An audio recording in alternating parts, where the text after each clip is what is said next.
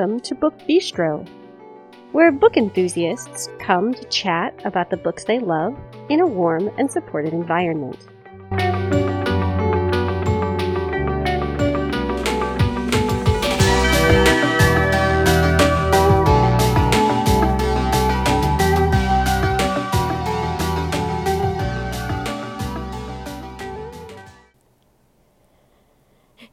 Is Monday, July 15th, 2019. I'm Shannon, and the episode you're about to hear starts off with an interview that Stacy and I did with author Lauren Kate. So definitely stay tuned for that if you are interested in hearing her talk about her latest novel, The Orphan Song. And after that, I will have your guide to this week's new releases, so the week of July 16th, 2019. But before we get into the episode, we of course have the usual housekeeping information. You can find us on Facebook and on Twitter by searching Book Bistro Podcast. Once you're there, if you're on Facebook, you can like and or follow the page or you can join our Facebook listener group so you can talk with us and with other podcast listeners. On Twitter, you can tweet at us, you can send a direct message. Um, or if you're not a big social media person and you still like to get a hold of us, you can do that by sending an email to the Book Bistro Podcast at gmail.com. So that is pretty much all the introductory stuff I have for now. I hope you enjoy the interview with Lauren Kate, and I'll be back in just a bit with new release info. Welcome to another edition of the Book Bistro podcast. This is Shannon and Stacy is with me. But even more important than that, we are joined today by New York Times and internationally best-selling author Lauren Kate. Her latest novel, which is also her first book for adults, which is called The Orphan Song, will be released on June 25th. So at the time of recording, that's tomorrow. So, Lauren, thank you so much for coming on to Book Bistro and chatting with us today. Thank you for having me. I'm glad to be here. You are very welcome. Could we start out with a brief introduction to the Orphan Song for listeners?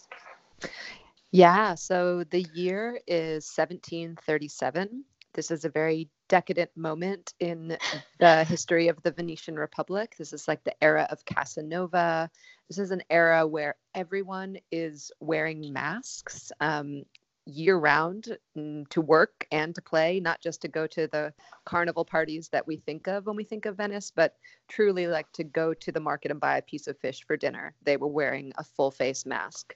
Um, it's a strange time when it was considered very unfashionable to be out in society with your spouse. That's what lovers were for. Um, and it was also the height of the Baroque musical era. So this is like when Vivaldi is becoming coming up in his career, and he was actually teaching at one of these um, orphanages where my book is set. Um, there's an orphanage in Venice in this time called the Hospital of the Incurables, and it became um, really one of the original music conservatories in history. And the young girls who were raised there, um, again, in order to be given something to contribute to society, they were taught to sing and play music. Um, they were taught by the era's best maestros like Vivaldi. And for whatever reason, they became the most famous musicians in the world. People traveled from all over to see them perform. It was like a stop on the, the tourism train. Um, like the wealthy people in England, when they came of age, they would go to Rome to see the Vatican. They would go to Florence to see the David, and then they would go to Venice to see these orphan singers. Um, what's unusual about yeah, the, what's unusual about these girls is that even though they could reach such acclaim and success and fame, when they joined the choir, they had to sign an oath that was basically like signing their lives away to the church. They were not permitted to leave the church and if they ever did leave the church, some of them ended up getting married or some of them went on to nunneries later. They were never allowed to sing or play music again outside of the church. Wow. That was so fascinating to me, that part of it. Yeah. So, of course, my when I discovered that, my mind immediately went to the little rebel girl who would that would not be okay with. You know, she she wants to sing. She welcomes the fame and the acclaim, and she's extremely talented young soprano. But she also really needs to break free. She wants to live somewhere else where no one knows she was ever an orphan, um, and it's takes her in dangerous and exciting directions um, that require her you know, sneaking out late at night of the orphanage and donning a mask and stepping into another personality. So you also have kind of at the center of this story um, a love story. Can you speak a little bit about that? Yeah. So um, the lives of the girls and the boys within this orphanage were kept extremely separate um, to the point where they would never even see one another. They would not know that the other sex existed, really. They had separate wings, separate entrances, separate dining halls, separate nurseries, everything. And the boys were not taught the musical trade. They um, were basically fed and clothed until they came of age and could get like an apprenticeship somewhere in the city. So they didn't have this, th- their lives were far less strict um, and rigid than the girls, but they also didn't have this chance to, to rise up into fame or fortune. Um, but one of the boys who um, is growing up, you know, alongside but oblivious to Violetta, the main female protagonist, um, his name is Mino.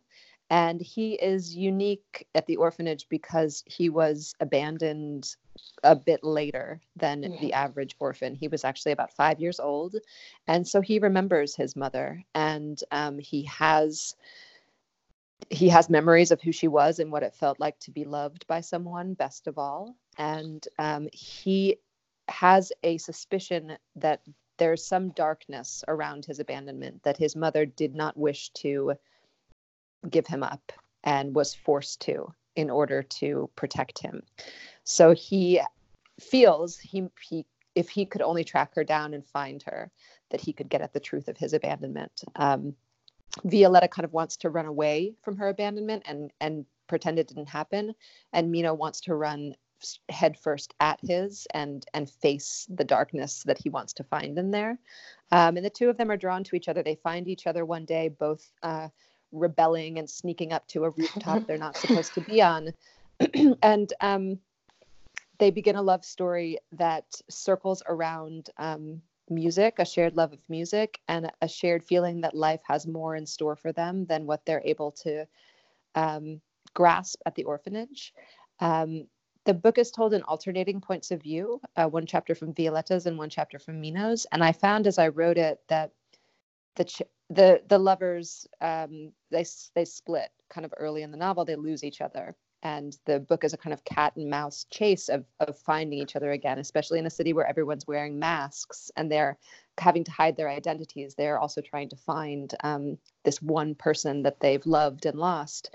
And i found as i wrote it that the chapters got shorter and shorter in length because the I, I it, was not intentional but I, I think that the lovers wanted to get closer and closer to each other um, and so it became kind of like a musical piece like the tempo picked up and picked up until this one mm-hmm. scene where crescendos where they finally reunite and the, the point of view division collapses and they're suddenly both telling the same story simultaneously one of my favorite things about the novel is i sort of feel like your vivid descriptions of venice almost made it like a character in your book and it was just so fascinating. Can you tell us a little bit about the the research that you had to do? Like, how did you learn so much about this really amazing environment for your story? Yeah, I've always been fascinated by Venice. It's it's the first place I ever went outside of the country. I was I went as like a 12 year old girl in seventh grade with my English class. Um, oh wow! And so it's always been a place that was really special and where I had had profoundly surprising experiences. Um, to write this book, I, I really wanted to try to travel back in time. Um, and it's it's not that it's effortless to do that, but with Venice, I think it does kind of wear its history on its sleeve. You know, you can wander through some dark alleys and they probably look almost like they used to look a few hundred years ago. Um, you can sit in a gondola that hasn't changed shape or size or speed. um, in hundreds of years and and kind of get lost in these waterways. Um, when I went to do the research for this book, I spent 10 days with Venetian historians and Venetian musicians and the the keepers of these or uh, these orphanages artifacts where I could touch mm. the robes that the girls used to wear. I could feel their violins, which again, that shape hasn't changed in hundreds of years.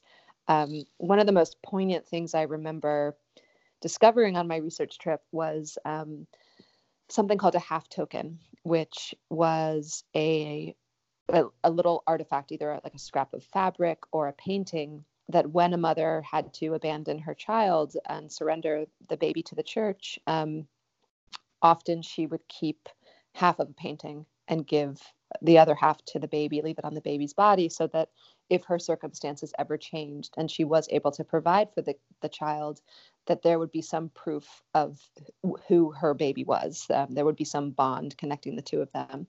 And I just remember standing before that glass case looking down at just hundreds and hundreds of half tokens.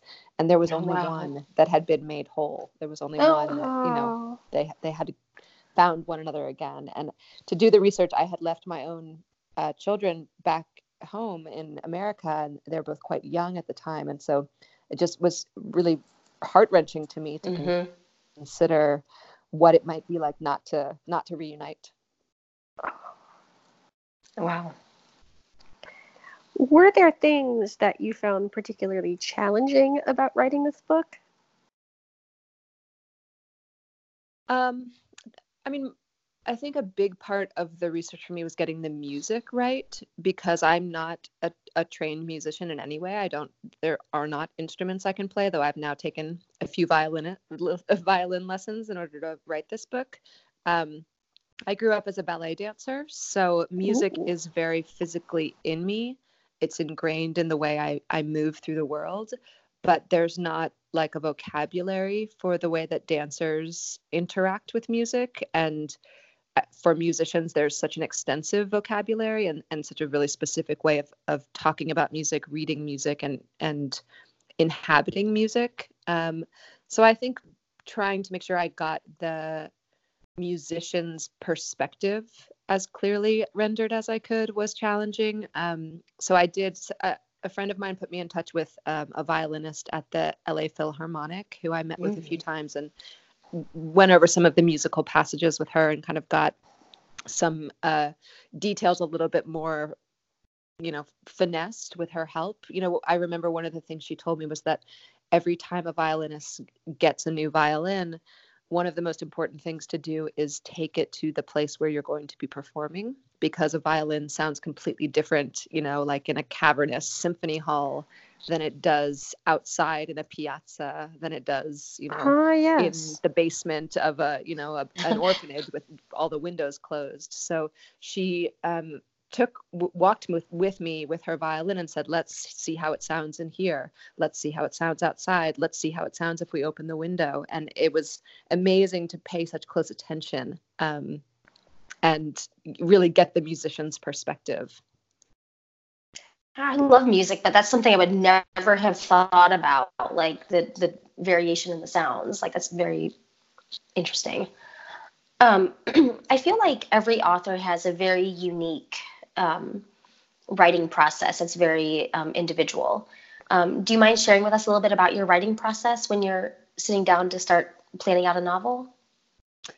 Um, I get very overwhelmed by the blank page, you know, by sitting down at a desk and opening a Word document and just that blinking cursor is kind of haunting me.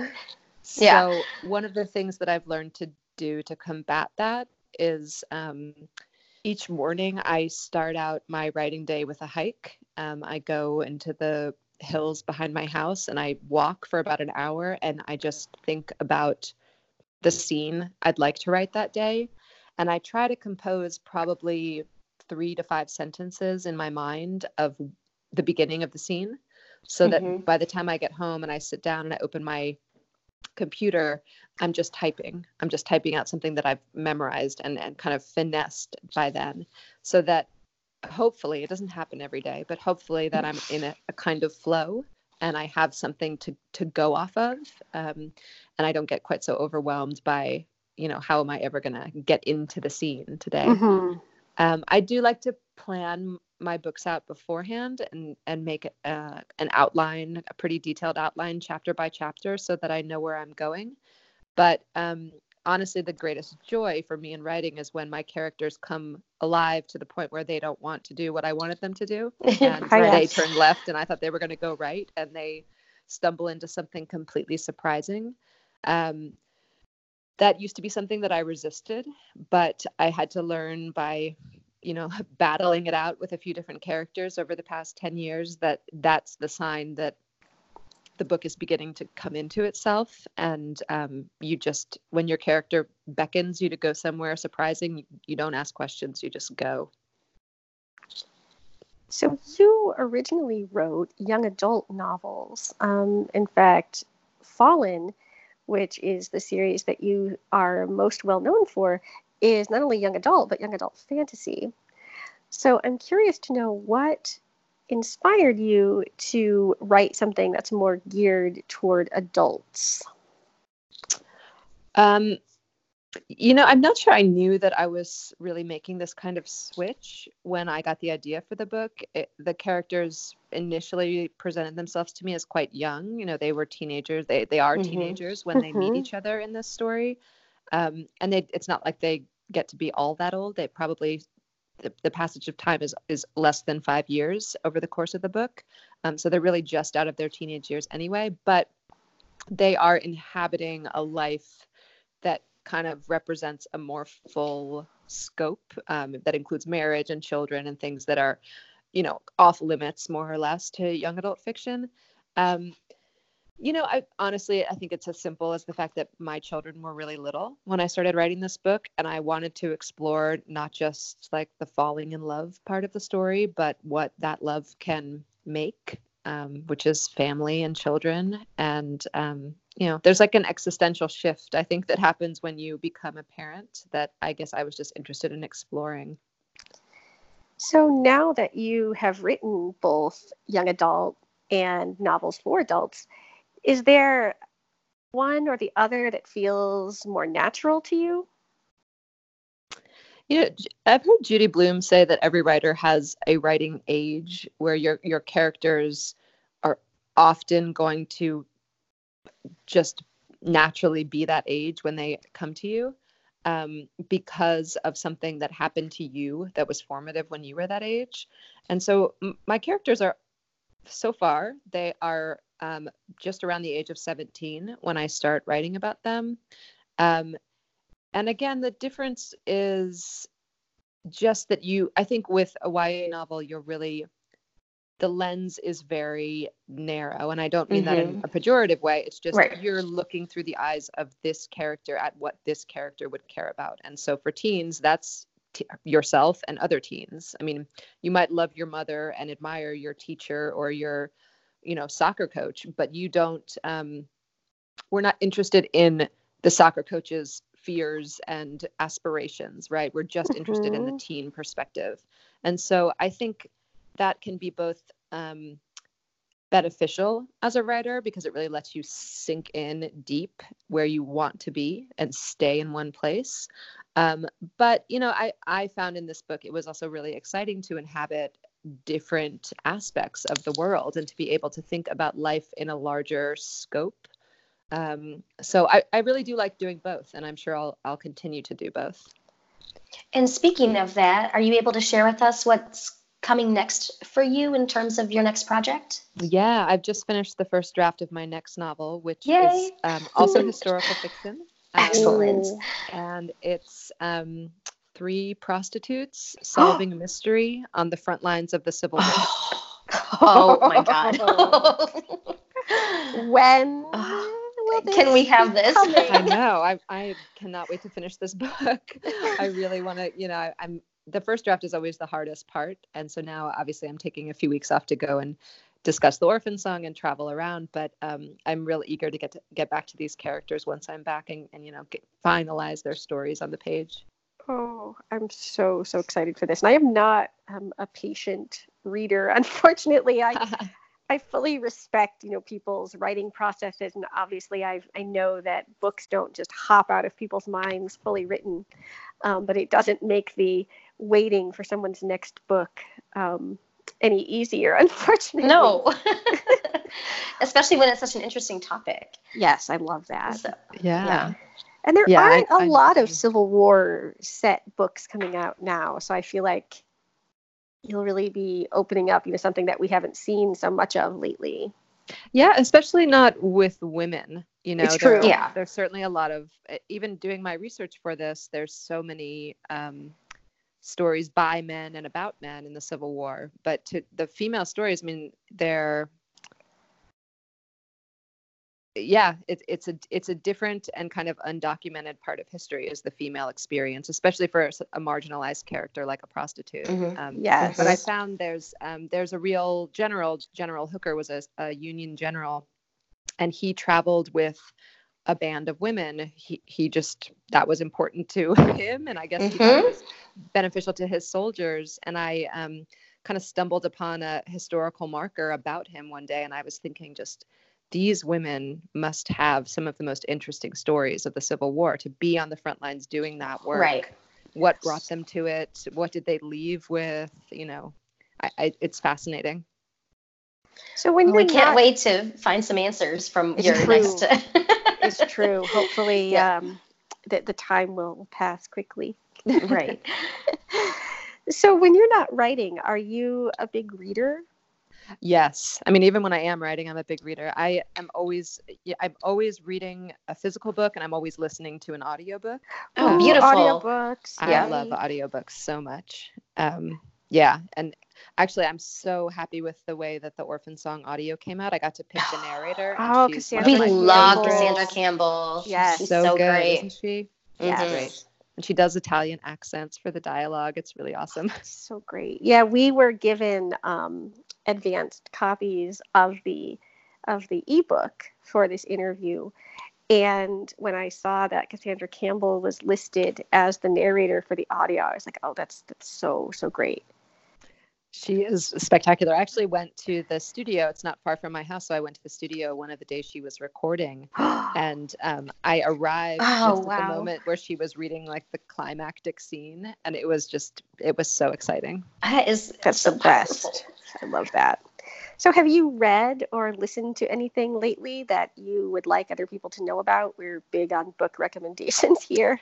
You know, my favorite thing that I've read in the past couple of years, and it's actually an audiobook that when I on my little subscription plan, like if I finish the book I'm listening to before the month is up and I get my next credit, I just start Yeah. listening to this one again. I've probably listened to it four times. Is um, Circe by Madeline Miller. It's oh, amazing. I have that here.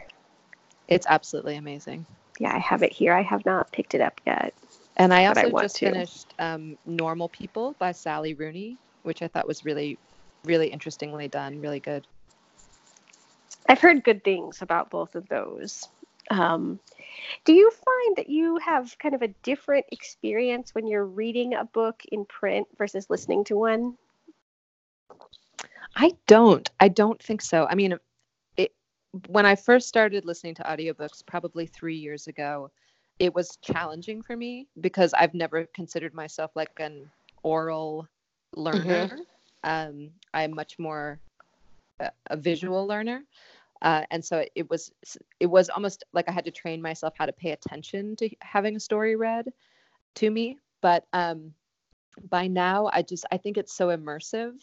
There are certain books that I prefer, even though I know the audiobooks are excellent. Like I read Lincoln in the Bardo um, in like the physical book form. I read it at jury duty and just was like weeping in the waiting room.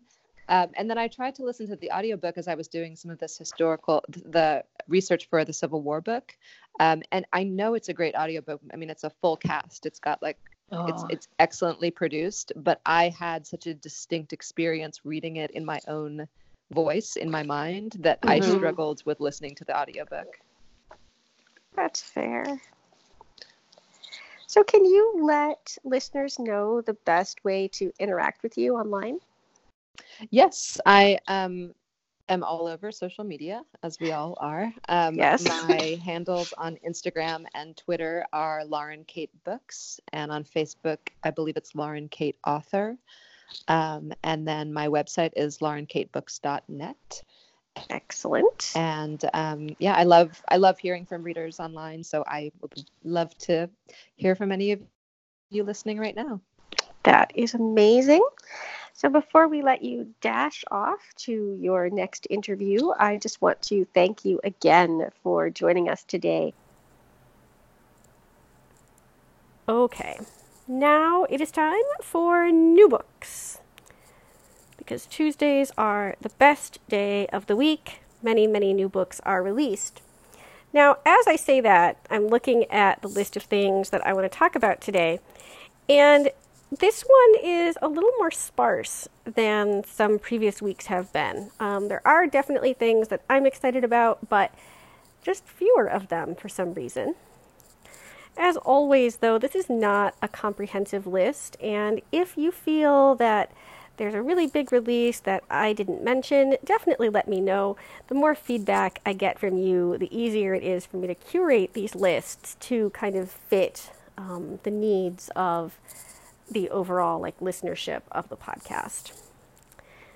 Okay, so the first three are books that were previously mentioned on our most anticipated books of July episode. So, first up is When We Believe in Mermaids by Barbara O'Neal. And this is a women's fiction novel with some romantic elements about a woman who is trying to uncover the truth about her missing sister. Sarah talked about that a couple of weeks ago. We also have Sweep of the Blade, which is the fourth novel in the Ilona Andrews Innkeeper Chronicles series, and Natalia mentioned that. And then Amber is very excited about The Nickel Boys, which is the latest novel by Colson Whitehead. And that is historical fiction set in the Jim Crow era South. Okay, now we have books that no one has mentioned. I'm starting out with The Truth in Our Lies by Eliza Graham. This is out um, in Kindle this week. The audio isn't out until September 10th. It is a historical novel about a woman who works for a secret broadcasting agency after the Second World War. Um, I've heard a lot of good things about this author, and this book kind of intrigues me. I have a couple of her others here that I want to read at some point. So, that again is The Truth in Our Lies by Eliza Graham. Next up is Cruel Legacy, and this is the third book in the Cruel series by K.A. Linde. This is another author that I haven't read, although I'm really intrigued by a couple of the series that she's currently writing. Um, I don't know a lot about the Cruel series. It looks like contemporary romance, which isn't always something that I love but her blood type series looks super interesting to me. Um, it has to do with vampires. I'm thinking it might be like an urban fantasy. But this is Cruel Legacy, Cruel, Book 3 by K.A. Linde. Now, this one is The Girl in the Grave, and it's the first book in the Beth Adams series by Helen Phifer. And it's about a forensic pathologist who has been in hiding for the past year, and we don't know why. But she comes out of hiding to investigate this discovery of a teenage girl buried in a stranger's grave.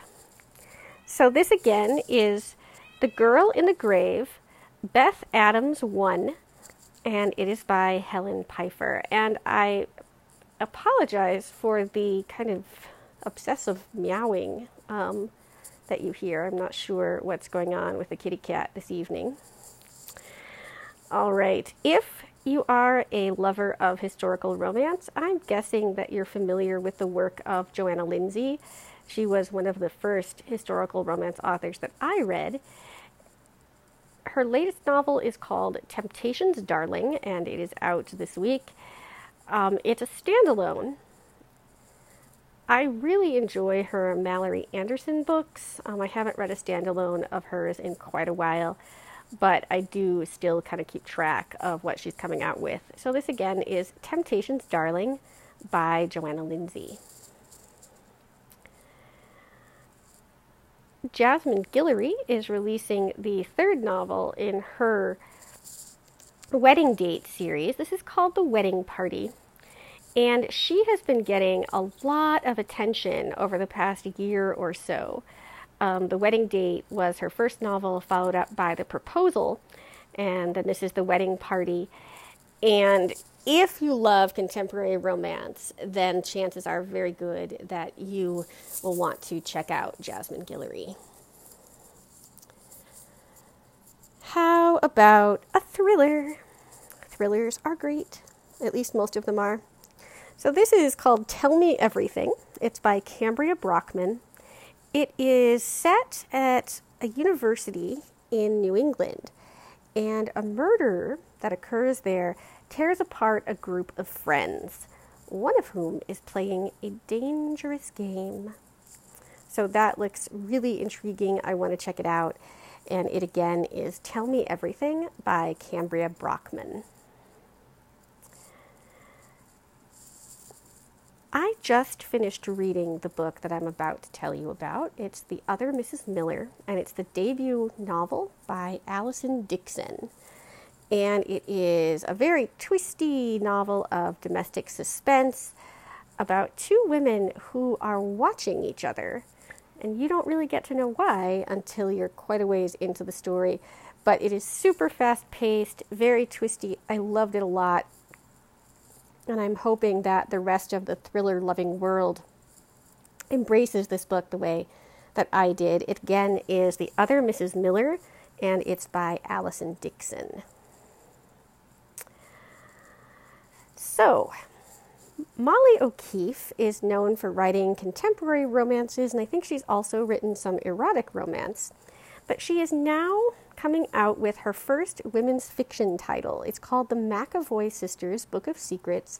She's writing it under the name Molly Fader, and it is out this week. Um, it's about a mother and her two daughters who are kind of estranged from one another, but do need to get back in touch and kind of put their differences to rest when their mother um, is dealing with a health crisis. So that is the McAvoy Sisters Book of Secrets, and it is by Molly Fader, which is a pseudonym of author Molly O'Keefe. I have been a big fan of the Kate Burkholder series by Linda Castillo for probably the last 10 years or so.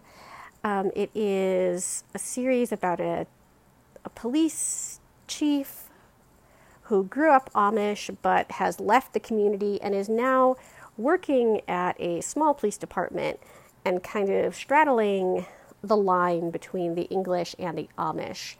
Um, the 11th book in the series is called Shamed and it is out this week, and I am very, very, very excited.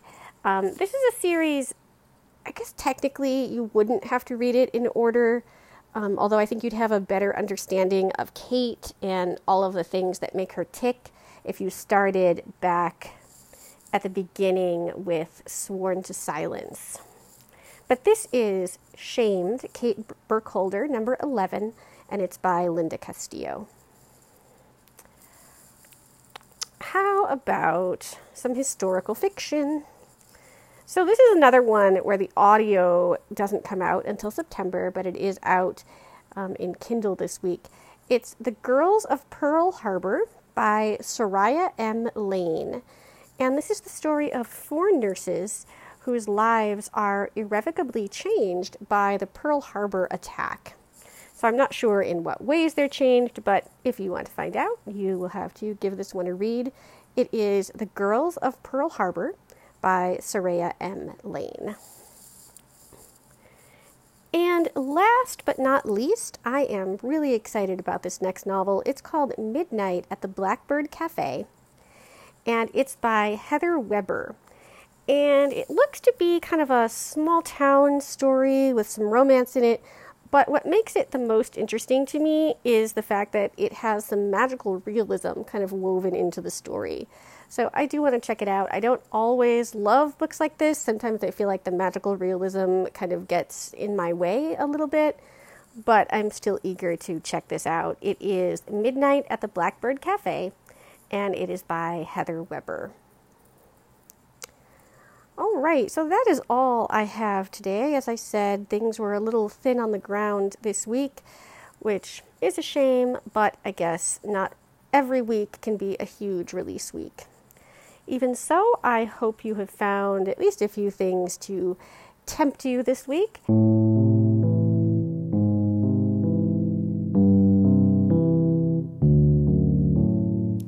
If you would like to leave us a rating or a review, you can do that on Apple Podcasts or any other platform that you use to access the show.